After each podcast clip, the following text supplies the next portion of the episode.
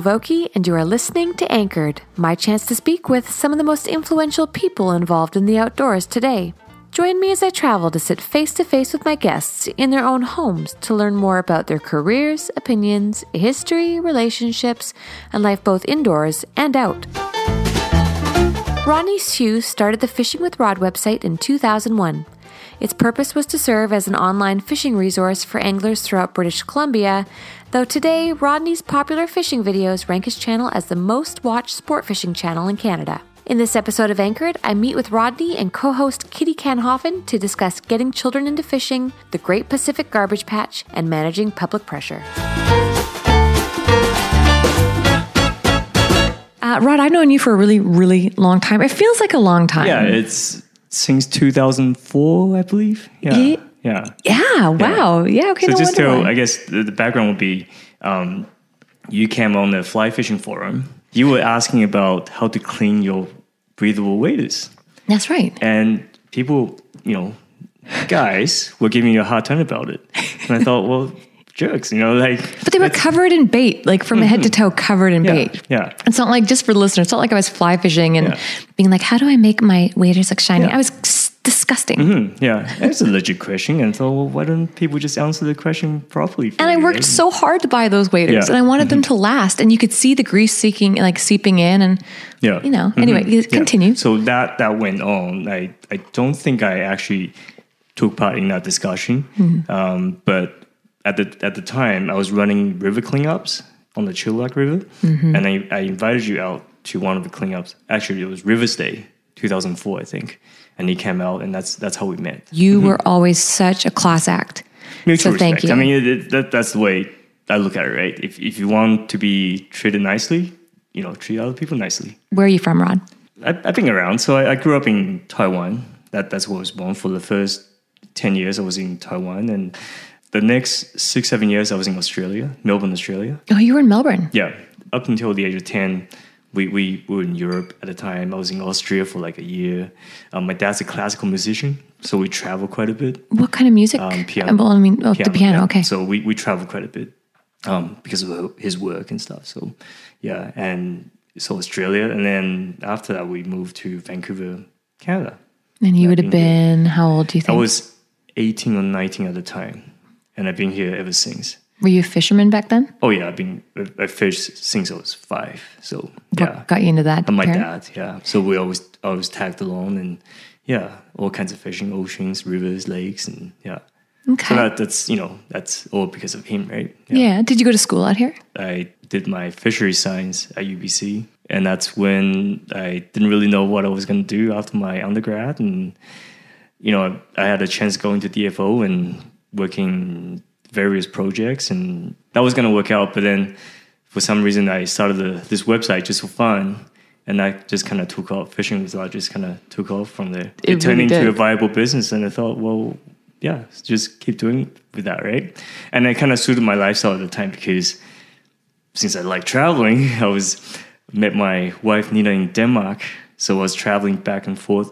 I was spending up to six months a year between 2000 and 2010 in Denmark. So it was I was we were going we were in the long distance for 10 years Oh, you were you were traveling there for for her. Yeah. okay, yeah. So yeah, and uh, so that kind of so this work suited my lifestyle. It just kind of worked out that way. So what is this lifestyle? Talk to me about fishing with Rod because as long as I've known you, that has been Yeah. in existence. So the website the website was developed back in 2001 and the reason I started this website was I found that there wasn't much online resource when it com- when it comes to educating uh, new anglers. I think this government has done a really poor job when it comes to laying out the regulations and it's very important to follow the regulations but it's so hard to read them and to interpret them and there re- really isn't any other website out there to tell you what to do and uh, where to go fishing most of the, the resource focuses on the high-end lodges you know exotic fishing places and though we need to have a website that focuses on fa- family fishing kids fishing you know where can you go uh, from Vancouver going down for a day trip for an afternoon with the kids just to catch a trout or catch even just a um, pike minnow, something like that, right? So, but there, there wasn't anything like that out there. So that's that's how fishing with rods started. And this was all pre Facebook, Exactly. So this is before social very media. Beginning of the internet, really. So 2000, 2001, and the big thing back then was discussion forums. Right. right? And then for some reason, my discussion forum got really, really popular. Why do you think Um, it's popular? Good moderation, you know, I've had a good team of moderators and watching it, and uh, and just people like to talk about very simple fishing stuff, right? And it's not fly fishing specific. That's the other It's, thing. it's everything. So what I like to focus on is everything. It's not just fly fishing, and you know, even after fishing for so many years, I mean, you do evolve, you do advance as a fisherman. But I like to go back, and I still like to go out and flow fish with bait and go sp- uh, spin casting and that kind of stuff. And people can relate to that, right? yeah, absolutely. So that's that's the website. The website's been around for I guess 18 years. Wow. Like listen to that. 18, Yeah, almost, 18 almost years. 20 years. Yeah, it's almost half of my life. Wow. How do you monetize? I mean, I don't need to know all of your dirty details, but especially back so then. the first couple years really wasn't it wasn't like a business it was just more of a hobby Mm-hmm. but then eventually you know business is like a guiding service so you know it's there's potential in it when you have 5000 people looking at a day you know there's there's there's you know there's money to be made from that right Yeah. um so they started asking for advertising um, inquiries and I was like advertising I don't know how much I should charge you Right. so I think I was only charge, charging people quite a bit at the very beginning, but eventually, you know, more, you know, the demand was there. That's when I started having like a set advertising rate, and and that that's how the business started. and that's now your full time job. Exactly. Cool. Yeah. Okay. Yeah. Now enter Miss Kitty here. You guys are work partners. I would call ourselves work partners. It was actually this is it's a funny story. Okay. So I guess Rod was doing a filming project over on Vancouver Island, and my husband Dan uh, is quite well known on his Fishing with Rod forum As a as, as just uh, a very passionate fisherman that Okay. likes to get Yeah. involved in uh, a lot of conversations, and he writes articles for Rod about the island and the fisheries there. And so um, Rod was doing this trip, and somebody had bailed, and so Rod thought that he would invite Dan and his girlfriend that fishes sometimes. And so we um, went up to Ucluelet, and it was my first time ocean fishing. And that was our very first episode together.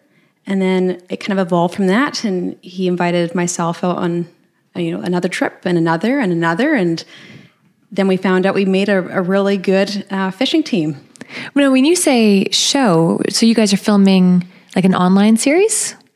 Yeah, so just backtracking a little bit. So, you know, after the website's been around for a few years, social media came along.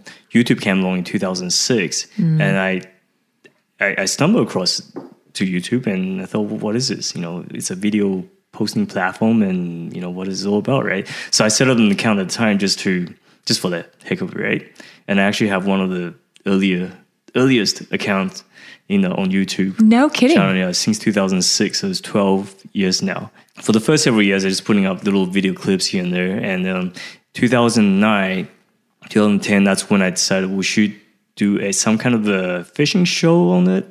Um, so I started posting longer videos, like a actual edited 15 to 20 minute shows. And Kitty came along and, and we started doing the shows together 2014. And, and she started doing a lot more starting uh, about two years ago. Uh, we started doing a lot more. So we've been producing maybe 20 a year. Oh, wow. That's a lot of A lot of filming, yeah. work. So yeah. yeah. Well, let me give the listener some context. Kitty, you're young. You're 26. Mm-hmm, that's right. Beautiful. Kitty's a teacher. You just would add such an enthusiasm and such a, an, a positive presence on any sort of television series. So I can see how that would have come to be. Thank you, April. I appreciate that coming from you. You bet. So why did you guys choose not to go on actual television? I cannot wait to hear the answer. Okay, yes. Um, it's the money's not bad. It, it's for me. It's For you- I, I for you, don't. yeah. I don't need to be. I'm, I'm working as hard as it is. I don't need to be doing more.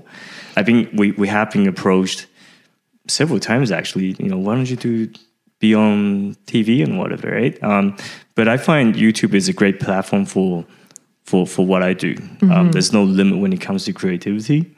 My shows can be ten minutes long or twenty minutes, or however long I want it, right? Um, so that's that's all part of it. So it doesn't. I find my own sponsors for for every show, and and uh, yeah, so I, I like that creative freedom. Yeah. it's, uh, it's great. Yeah, I don't think people realize the handcuffs that go along with television. I think for for us, and especially for you, for Kitty too, like um, it this is a very positive experience, and and we don't need to ruin that by by making it mainstream or you know it's for us it's, it's just fun and and being able to make a living out of it is is great. Do you have like a big dream? What what would be the big like what's the ceiling? How high do you want to go? Um, I guess seeing more view, getting more views on those videos would be nice. I mean, they get, they get quite a few views. I mean, they, some of the videos, there's, there's a couple of videos that are over a million views, and uh, Oh, wow. you know, but most of them are sitting between ten thousand and fifty thousand views. So, and then they they get around, and you know, people watch it, and people do come up to us and in public saying, "Hey, watch it." And you know what what's what we really appreciate is when parents come up. At least I I can't speak for you, but for me, it's when parents come up with their kids because the kids are too shy to come up and say, Yeah. you know, hey, Rod, right? So the parents will be coming up and say, hey, my kid's back there, and you know, he he he and I watch you know watch the show all the time, and uh, we just want to say thanks, and that's that's that's great. That, that that's all I need to hear. That's so rewarding, huh? And or something like, um, hey, we went to this lake, and uh, because of you, we caught this fish and this fish, and just improving people's fishing experience. It's uh, it's very satisfying, right? So, How much grief do you get from people around here saying you're pimping out the spots? So I'll, Kitty's laughing. Kitty second. Yeah. So so this when when I started the website, um, this probably was a bigger issue um, because it wasn't social media wasn't around. Uh, so all of the attention was on the website. So you know, on the discussion forum, I can't control what people say, right? So sometimes spots get named, and uh, do I take that down? You know, it's do I cut that, cut away the freedom of speech? So sometimes spots do get named, and um, you know, there, there is some negative attention to that, right? It's not as much now, just because there's social media around, and it, you know, that it gets bombarded by photos and all kinds of stuff, and people will say where they're fishing, and yeah, so it's not not as bad now. Yeah. Not quite as secretive. Yeah, and you know, and and it all comes down to I, I I always try to educate people, saying so you know the bigger river systems we can talk about it, but just th- there needs to be a balance, right? So Have you had any experience with that yet? uh, with people g- getting upset about places. Uh, to the point actually where I get nervous about posting certain things on social media. Yes. Yeah. And you know what? So you should. we, we we both were. I mean, you're aware too, like how how big the following is, how many people are reading this. So you got to be very careful in what you say. And BC, um, like I have traveled the world and I can honestly tell you there is no audience as mm. hard on people as British Columbia. Yeah, yeah. BC steelheaders and BC anglers are a different breed. And my mm-hmm. friends from around the world cannot, they don't know how I've survived, honestly, Yeah. especially steelheaders. Take pride in their fishery, they take pride in their skills. A lot of them are mm, maybe not as, maybe they got into fly fishing to be alone. Maybe they're not as social. Maybe they can be socially awkward. Who knows? But they're hard on people in their own backyard. when it comes to being careful posting stuff, you know, we watch, you know, what's what message you want to send out to, right? You know, for example, are we wearing a life jacket, or are we? Um, Oh, Are we yeah. are we keeping the fish wet? Are we um, that kind of stuff, right? Not because we we we we're afraid that we're doing something wrong, but we know like a lot of kids look at our stuff. A lot of you know young new anglers look at our stuff and want to make sure they they they being set on the right track as well, right? We have a responsibility to do the right thing. Are you still doing the take a kid fishing? So, so Fish for the Future, you came out and helped out once um, in Stevenson. I, I started that event back in 2003 as a way to kind of just giving it back to the community, um, teaching kids how to fish for the day. We had like several hundred kids showing up at a time. Um, so that event ran until 2012. Since then, I've started the second event called Chilliwack's All About Fishing. So it's pretty similar, but it's in a um, it's in a building. So there's no actual fishing involved, but it, again, it's about everything about teaching about fishing, Mm-hmm. teaching kids how to fly cast, fly tying, and um, how to go bar fishing. And and that event is actually bigger than the previous one. So the last one we had over two thousand people showing up um, just for the day. Oh my god. Yeah. And when we- I think of you, I think community. Yeah, and that's that's uh, that's what I want to focus on. That's what the legacy one kind of leave behind too. Oh well, you can't have any haters then. How can you possibly hate on that? Oh, Especially yeah. if you're giving back like that. Yeah. yeah.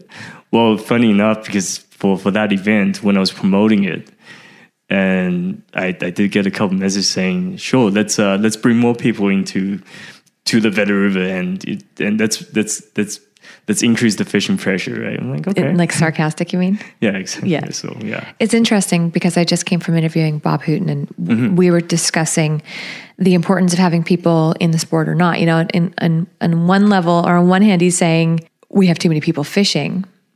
And then in the next breath, it's we can't shut fisheries down because then they die. So it's a constant struggle to finding, you know, the balance. Mm-hmm. it's a balance. Yeah. How are you guys managing that with having such an open platform?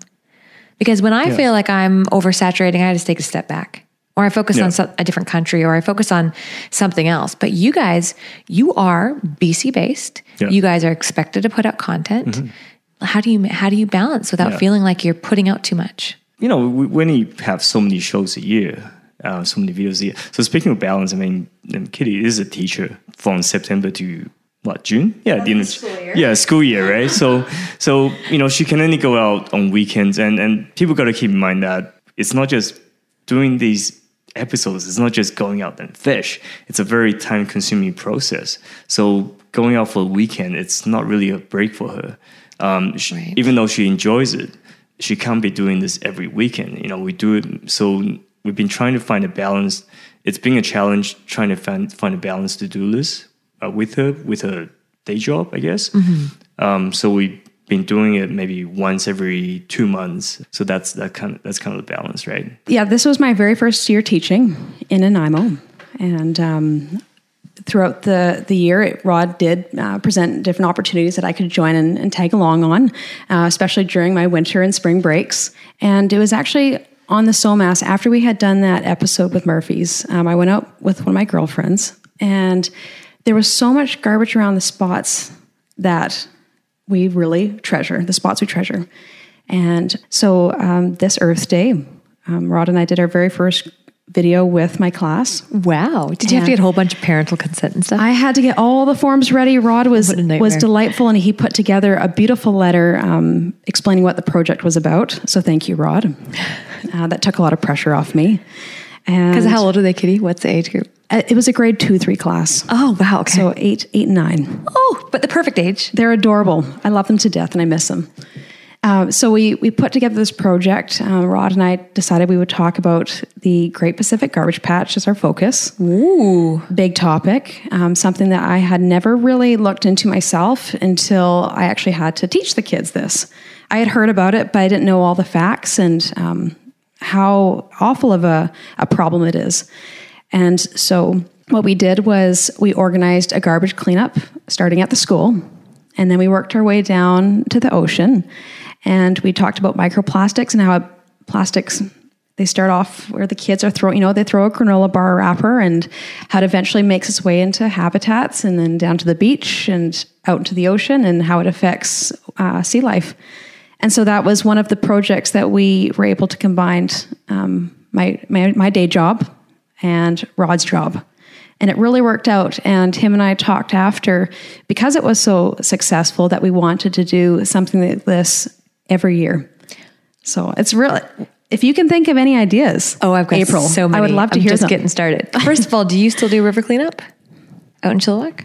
Yeah, I, I, so I started the, um, I guess, the Vedder River Cleanup Society back in 2002, I think. Yeah, 2002, 2003. Um, I don't, I don't um, do that anymore. Someone else has taken over that just because I don't have the time to do it. So that that program is still going on pretty successfully. Uh, I think there's still three cleanups going on every year, and they get uh, attendance is probably about three, four hundred people at a time. So, yeah, it's really yeah. successful, isn't it? It's it's it's very successful. Successful, I would say. Um, the the river is a lot cleaner now Mm-hmm. compared to back 15 years ago. They don't remove as much garbage now compared to back then. So yeah, I would say so. Yeah. That's a really, really Yeah. Mm-hmm. impressive program. yeah. Tell me about this garbage patch. You, you want me? To, I, I, I want you guys to educate me. Yeah. Teach, teach So- me like I'm a grade two student. Yeah. So so when, when so when we started this uh, documentary project um, on the on garbage cleanup, like I said, we, we saw lots of garbage down the river, and so well, why don't we involve get the kids involved and um, you know or film them cleaning up garbage? It'll be a kind of like a nice story. Mm-hmm. But then we started looking into the Great Pacific Ocean garbage patch. Where is which that is, based? It's it's just outside. It's kind of like in the middle of the Pacific. Um, so uh, between California and Hawaii. Okay. It's the It's a size big- of Texas or something. Exactly, size of Texas. But most people think it's it's one big giant floating island, but it's actually not. Oh, it's not? Most of the garbage is actually submerged, uh, like up to ten feet below the surface. You can't actually Right. see it, um, and a good chunk of it it is microplastic. So what happens is plastic goes out in big chunks. So let's say you have a plastic chair that goes out into the ocean. It gets degraded by sunlight. It gets degraded by just physical abuse. Um, you know, ocean current, and it eventually it gets broken down into tiny. Um, I guess the size of the sand grain, and fish ingest it, and they find microplastics in fish, in birds, and eventually they end up back to human. And and a lot of these microplastics come from plastics that have been dumped in the ocean back in the 60s and 70s. So this is an ongoing problem, right? It's it's never going to go away unless you clean that up. There is a big project that's happening started start, started this summer that's going to attempt to clean up that patch um, How? we'll see how that's going to work out. But I think after doing some research and after, you know, wh- while doing our little project here, I thought, well, yeah, you can clean that up, but let's figure out a way to prevent the feeding of the garbage into the ocean by telling people about the problem and telling people to stop throwing garbage in in in the wherever and you know improperly disposing garbage, right? So so we don't keep feeding garbage into the ocean, then having it come coming back to us through what we're eating. Yeah, that's crazy. How does it stay together? Just currents? Yeah, It's all about spreading awareness to the young kids. Um, hopefully, this project that we did with them uh, this following school year sticks with them for the rest of their lives. Uh, some actually ended up going out on Earth Day the following day, and they took their parents out and talked to them about the, what they had learned in school, and were picking up garbage on their own time. It's just nice to bring that like a, to create that community with the kids and to show them about their community and what's going on and it's hands-on experiences and they they actually got to witness how, how where it starts where it goes and where it ends up i think they took a lot from that day Well, as a teacher, what are your thoughts on on on this? Coquitlam has recently, I don't know which school it is, but I know you know you'll know what I'm talking about. The new grade 11 program where they've added fly fishing as a course. Can you see maybe in future trying to introduce something into the curriculum or, or maybe even taking that curriculum and making an elementary school program that in like how as a teacher could you introduce fly fishing? Yeah. Because let me just kind of give you some context. When I was in New Brunswick quite some time back, I had some serious conversations with teachers about how we could introduce a fly fishing part of their curriculum. And I kept getting hit with, I kept hitting these roadblocks just because the curriculum is so structured and it's so strict about what goes where. And I couldn't seem to get my foot in the door in, in introducing fly or fishing. And it was confusing for me because there's so many different areas that it touches into. I mean, it goes into biology, environmentalism, it goes into economy to some degree. It goes, it touches on so many different areas of, of education and, and physical education. Mean, do you see as a teacher how it could be put into the classroom? I, I think for sure it could with um, being a cross, you know, cross curricular activity. I could I could totally see fishing eventually being put into the curriculum or being just taught as a class. So you can link it to science, um, social responsibility, uh, phys ed. So there's there's a lot of ways that you could do it. And my principal this year suggested the idea of doing a fishing class. No. Yeah, she did. So I would have to, I would take a certain amount of kids that were interested in doing it and actually kind of um, like the Go Fish BC, like the Learn to Fish program, and kind of Yes. do some kind of those activities where you have your identification and and proper fish handling and tackle and and going out. Extracurricular though, or in school? So this would be no, this would be during school hours. It's it's pretty cool. This is this is something that's new. It's not for sure, but um, they just wanted to really kind of showcase the teachers' talents and and take maybe certain kids during the day and have them rotate to these clubs or these groups. It's pretty cool. It's not like it's not after the bell goes.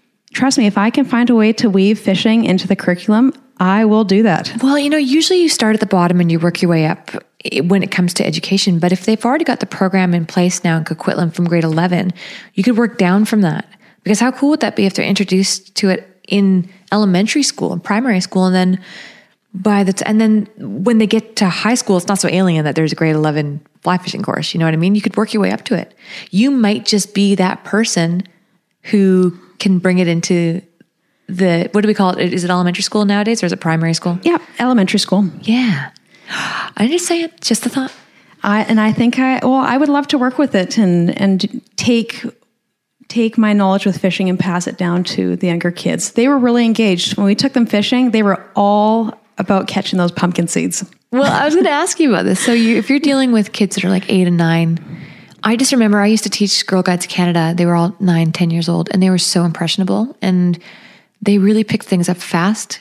Do you do you feel like this is the perfect like what's the perfect age for you to introduce something like fishing to kids? Grade two and three, um, they have they're quite independent, and like you said, they're little sponges, and they just suck every bit of information that you feed them, and um, they just they love learning, and they and they love um, not only just keeping what they've learned in the classroom, but going home and practicing it outside of, of school hours and um, doing it on the weekends with their parents and sharing it. So, grade grade two and three, I would think that's a great age. Okay, I get this question all the time. I get people, I get fathers saying, I want to get my daughter or my son into fishing. How do I do this? And I'm going, well, my kid's seven months and I've only worked a little bit with Girl Guides. Like, I'm not really sure.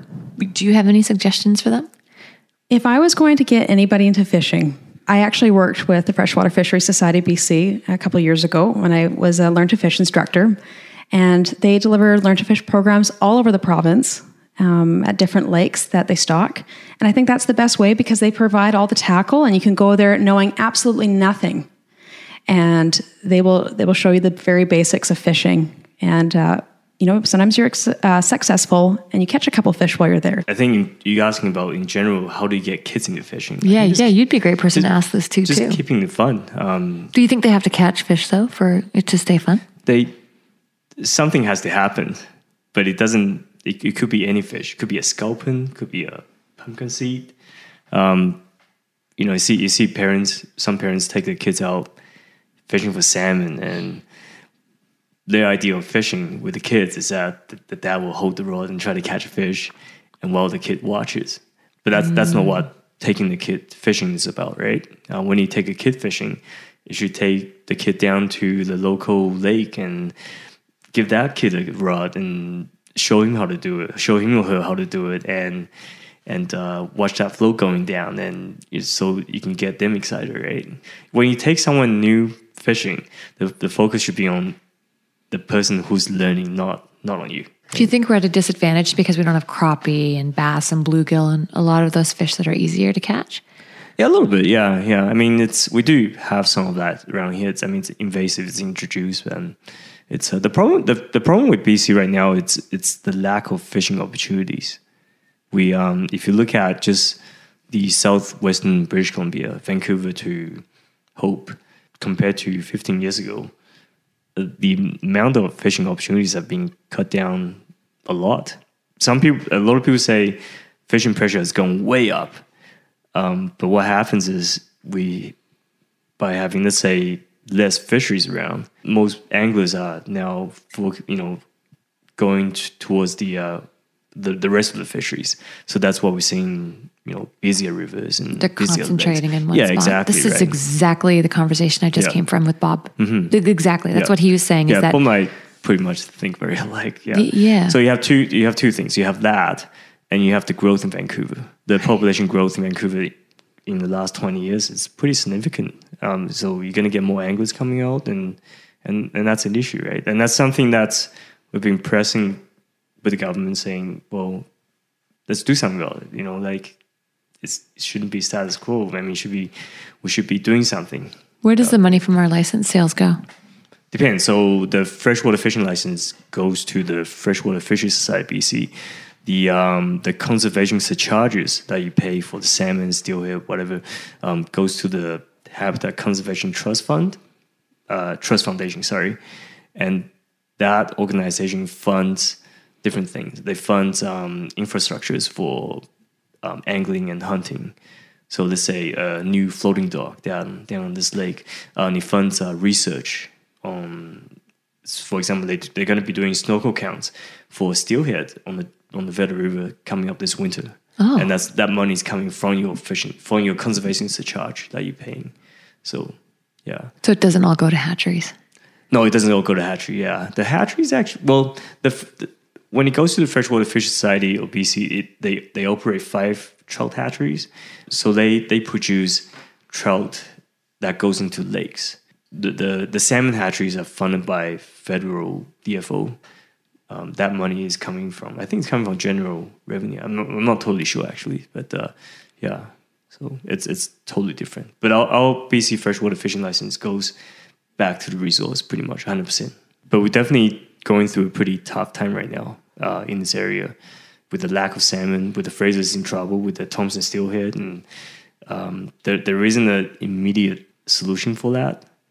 I think you know most most of us, most of the anglers look at it saying, "Well, what do we do? The, the problem is huge, right?" And and no, everyone has all these ideas.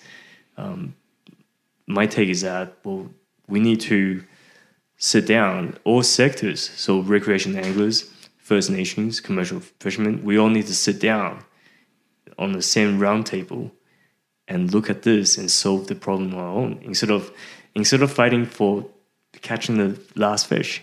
Because right now that's what we're doing. You know, recreation anglers, recreational uh, groups are going up to DFO saying, well, we, need, we want more openings, we want this, we want that, right? First Nations going to DFO saying, we want this. And so it's DFO is kind of like a parent. So it's, it's, they, they're trying to, you know, allocate the right amount for everyone. And they get press, they get pressure so much to do it. We, we, we, we, we're running out of fish, in my opinion. So the Fraser River Chinook and Sockeye is not going to bounce back in the in the next cycle, or Thompson River still is not going to bounce back to historic high in the next 10 years. But if we want something to, if we want to see that happening for our grandchildren, we got to start now because mm-hmm. we're running out of time. Honestly, we're running out. I mean, it's the numbers don't lie, right? We, if you look at the trend in the last 10, 20, 30 years, you know, don't, let's not, let's not be kind of, um, let's not turn our head away and try to pretend that it's not happening. Yeah, it's and a serious and, shifting baseline yeah, stop right focusing on that you're losing your fishing opportunity. Start saving fish. Last year, when the Thompson River Steelhead petition came up, you know, Katie and I had this conversation about it, and, and I said, well, not, yeah, there's only a handful of steelhead anglers on the Thompson River, maybe, I I don't know, a few hundred to maybe a, a couple thousand. I'm being generous here, right? Mm-hmm. Um, so it's hard to get the general public in Canada to care about a couple hundred steelhead when nobody really knows about it. It doesn't benefit everyone else except a couple thousand people. Um, whereas if you, when it comes to grizzly bears, saving grizzly bears, it's easy for, for the for the public to back it because they it's a it's an animal that's majestic, it's it's huge, and it's people like looking at it. People that can actually see it, so that that's a benefit to everyone. Same thing with Fraser River uh, sturgeon. If we all stop fit, uh, catching and releasing sturgeon in in the Fraser, then nobody will care about it because you don't see it. It's in in it's in the river that has visibility that's down to a few inches. Yeah. Right. If you, you don't, if you can't see it, right, you, you, you want, you want, you don't want to protect it. There's mining and effluent is running to the Fraser, and that's killing the sturgeon. Nobody would care because they can't see it. But if, if fishing quality declines for sturgeon, Mm. and because of mining, you bet, I bet you there's there'll be thousands of people who's gonna s- speak up about it, right? So the more people using it, the stronger the voices. But but there is a balance, right? I mean, you can't have again, but at the same time, you can't have too many people out there. If fishing pressure is too high, that's bad for the fish too. So it's it's a very delicate balance that you got to find. But you know that they've recently banned the grizzly bear hunt. Hmm, yeah, And so it's yeah. Mm-hmm. super relative because, like it or not, depending on, it doesn't matter what your opinion is, Mm-hmm. it's banned. And it's banned because the general public pushed for it to be Exactly, banned. yeah. yeah. They w- weren't educated, Mm-hmm. they weren't knowledgeable, they certainly don't live up in grizzly bear country, but they can relate to the beauty and the, the Mm-hmm. Yeah. majesty. People can of- relate to that species. and so they actually pushed an emotional vote through to Yep. cancel. So it does, it, what you're saying is And it- relative. it's, it's hard to get emotional about uh, steelhead, right, in a Thompson. Because to most people, I bet you, it looks like a salmon that you see in the fish market. For sure. And they just say, we'll throw up yeah, another so what- hatchery. what's wrong? What's the difference between those 200 steelhead and those salmon we eat in the restaurant? yeah. You know, what's up with that? And even if there are no steelhead, who cares? Because we can still get a coho. exactly, yeah. So Yeah. there's still other fish to eat. So what's wrong with that, right? But with a grizzly bear, they're not going to say, oh, the grizzlies are gone. So I'm instead going to envision a small black bear. Hmm, yeah. Um, is there anything that you guys would like to add? Yeah. Um, so back to talking about um, not everyone fish for the same purpose, Mm. and that's exactly right. So if you look at our audience, you know, I'm, I'm constantly asking people like, so what do you want to see? You know, what do you want to watch? Right? Oh, what do they so, wanna see? So the the steelhead videos are not necessarily more popular than the trout videos. Some of the more po- popular videos are you know trout fishing in the lake in the urbanized lake and a lot of people want to watch that because that's the only type of fishing they get to do so they want to learn how to do that properly Yeah. so that gets more views than let's say a um, steelhead fishing at an exotic uh, location For sure. because they're not they're not interested in that because they'll never get to do that um, because not everyone has the privilege to go out and fish you know anywhere or they, they, they might only have half a day every two months to go down to a local lake and catch trout so so not everyone fish for the same purpose and and uh, it's funny and you know like I say I, I always ask people and a lot of people like trolling trolling for in lakes and I hate trolling I absolutely hate it I think it's so boring and Nina's always like you need to do videos on trolling because just because you hate it not ev- uh, other people love it so Right. you know if you want more people to watch it you better go out and troll Is there anything that you guys would like to add or to ask me? No, I'm I'm very fascinated by what you do, and I you're just a go getter. You just get Oh, things done, and and you have this wonderful confidence about you, and you don't let anybody um, uh, push you push you around. And I really I respect that, April. Oh, Kitty, let, let me be totally transparent here with you. When I was not that much, old, well, a little bit younger than you, I was, it was pretty hard not to let people push me around. And I'm going to say this to you, woman to woman, angler to angler, industry to industry. It is e- maybe it's easier now. I don't know because I, I have the thick skin now, but I, I I don't want to come across as it's never bothered me. It has bothered me, and there are going to be days where people push you, and it will bother you. And don't be concerned that it bothers you. It's normal. Just learn from it and and move on. I don't want to come across so confident that that it's not authentic because it hurts. People are really really hurtful. But you just get to a point where you just do your best. There are confident days and there are days where you're you feel like a loser and you just take them in stride and know that you're trying your hardest. Yeah, well said. Yeah. Yeah, I mean, you, you, you never get rid of all the negative comments. I mean, some people are just going to be jealous about what you're doing. That period. I mean, that's that's just the way it is. But that but that's their problem. It's not it's not yours, right? I mean, you.